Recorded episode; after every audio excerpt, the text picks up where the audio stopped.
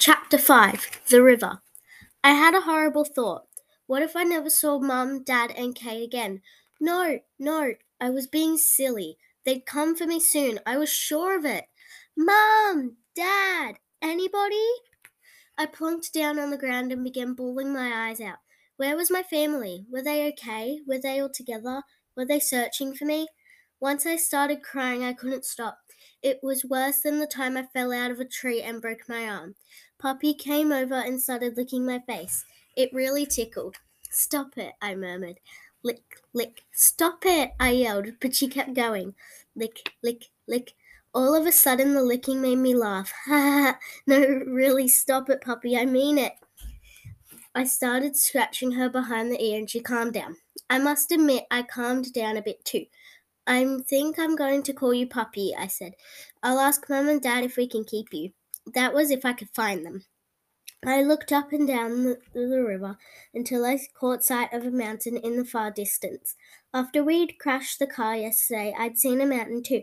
Was it the same mountain? There was only one way to find out. Come on, puppy, let's keep going. Let's get let's go get mum and dad. Puppy wagged her tail. I want I just want one last drink before we leave. I, we wandered back to the river's edge. It was flowing really fast, but making the shallows muddy, so I stepped out onto an overhanging tree root to cl- reach the cleaner water. The roof the root creaked a bit a little bit as I bent towards the water. Suddenly the tree root snapped. Splash! I fell face first into the river, plunging beneath the surface. The strong current tumbled me head over heels. Which way was I was up? I began to panic to, and fought to, to remain in control. I opened my eyes and searched my murky surrounds for sunlight shining down. There, I fought upwards and burst to the surface, spitting water and sucking in air. I swam across the flow as it pushed me along and flung out a hand for the bank. I managed to grab a clump of grass, and for a moment I thought I was saved. Then the grass ripped out of the ground. I thrashed my arms wildly to keep afloat, but the river was dragging me downstream fast. Help! Puppy was barking loudly, running along the bank, following me. Help! But Puppy just barked back helplessly. My clothes and backpack weighing me down so much it was now impossible to swim and hard to just stay afloat. Overhanging trees and branches flashed by above. I tried to grab hold of a few, but the water kept tearing me away. The water churned and tossed me about, and I gasped for air whenever I could. I was really panicking now. I wasn't going to be able to stay afloat much longer.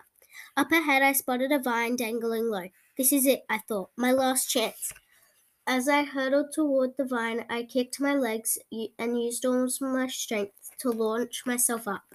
Yes! I grabbed the end of the vine and managed to wrap my hands tight around it. The water thrashed at my legs, but I held on as tight as I could. Help! Yip, yip, woof, woof. The bank came from the bank came a sound like a whole lot of dogs barking. What was going on? I could see Puppy jumping around like crazy. Suddenly, three more dogs exploded out of the bushes in a wild flurry of legs, tails, and teeth. They skidded to a stop at the edge of the riverbank, two of them barking loudly. The third, a Labrador who looked like one of those guide dogs, had a long branch in his mouth. He stepped out as far as he could and lowered the branch towards me. Uh, he wanted me to grab it. I reached for the branch, but it was too far away. The dog dropped the branch and ran away. The rushing water snatched the branch and swallowed it up in a second. My hand slipped a little on the vine and I jolted to downwards. My backpack was sodden and heavy, and I knew I could not hold on much longer. I was so happy when the Labrador returned with a bigger branch in his teeth. Smart dog. He held it out to me, and this time I grabbed it with one hand. Would the dog be able to take my weight if I completely let go of the vine? I don't have much choice. I realized my I released my grip and fell downwards with a splash, but managed to grab the branch with both hands. The Labrador and another dog, a greyhound, started pulling and tugging. Their feet dug into the mud of the bank as they backed up. I and I tried help to help by kicking along with all my remaining strength. It took a mighty effort from all of us, but finally I reached the shore. I crawled onto the bank and collapsed, exhausted. From the dirt, I look up in amazement at four dogs staring down at me. There's Puppy, a Labrador, a Greyhound, and a funny looking Chihuahua with a tiny body and a huge head. I'd just been saved by four dogs. Was I dreaming? Had I gone mad? It all seemed very real. Perhaps I was just like my poor old Molly, lost and alone, and these dogs had sensed my need and come to my rescue. You guys saved me, I said as I sat up in my dripping clothes. I owe you. The Chihuahua wagged, wagged his tail frantically and began sniffing at my backpack. Oh, you can smell what's inside, can you?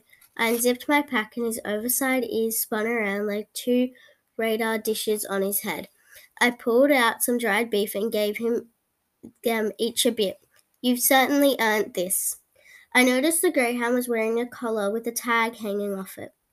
Zip, is that your name? He wagged his tail so hard that the whole of his body started wagging too. Well, hi, Zip. Thank you, everyone.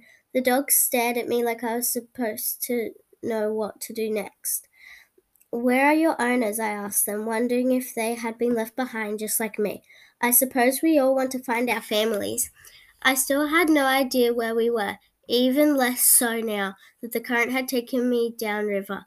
I had been holding on to a small hope that Dad would be able to follow my tracks, being a hunter. He was pretty good at that kind of thing, but all my pl- but after my plunge into the water, it seemed much less likely. Do you guys know how to get back to the road? The Labrador barked once and sniffed the ground, then ran off into the forest. A few moments later, he was back and barking more eagerly. What is it, doggy? I what are you trying to tell me? He made off in the same direction, then paused and barked again. Do you want us to follow you? Is that it? The dog put his nose close to the ground as he made his way into the forest. Okay, I hope you're right. I'm going to trust that nose of yours. I slung my pack over my shoulder. Come on, guys, let's follow Nosy.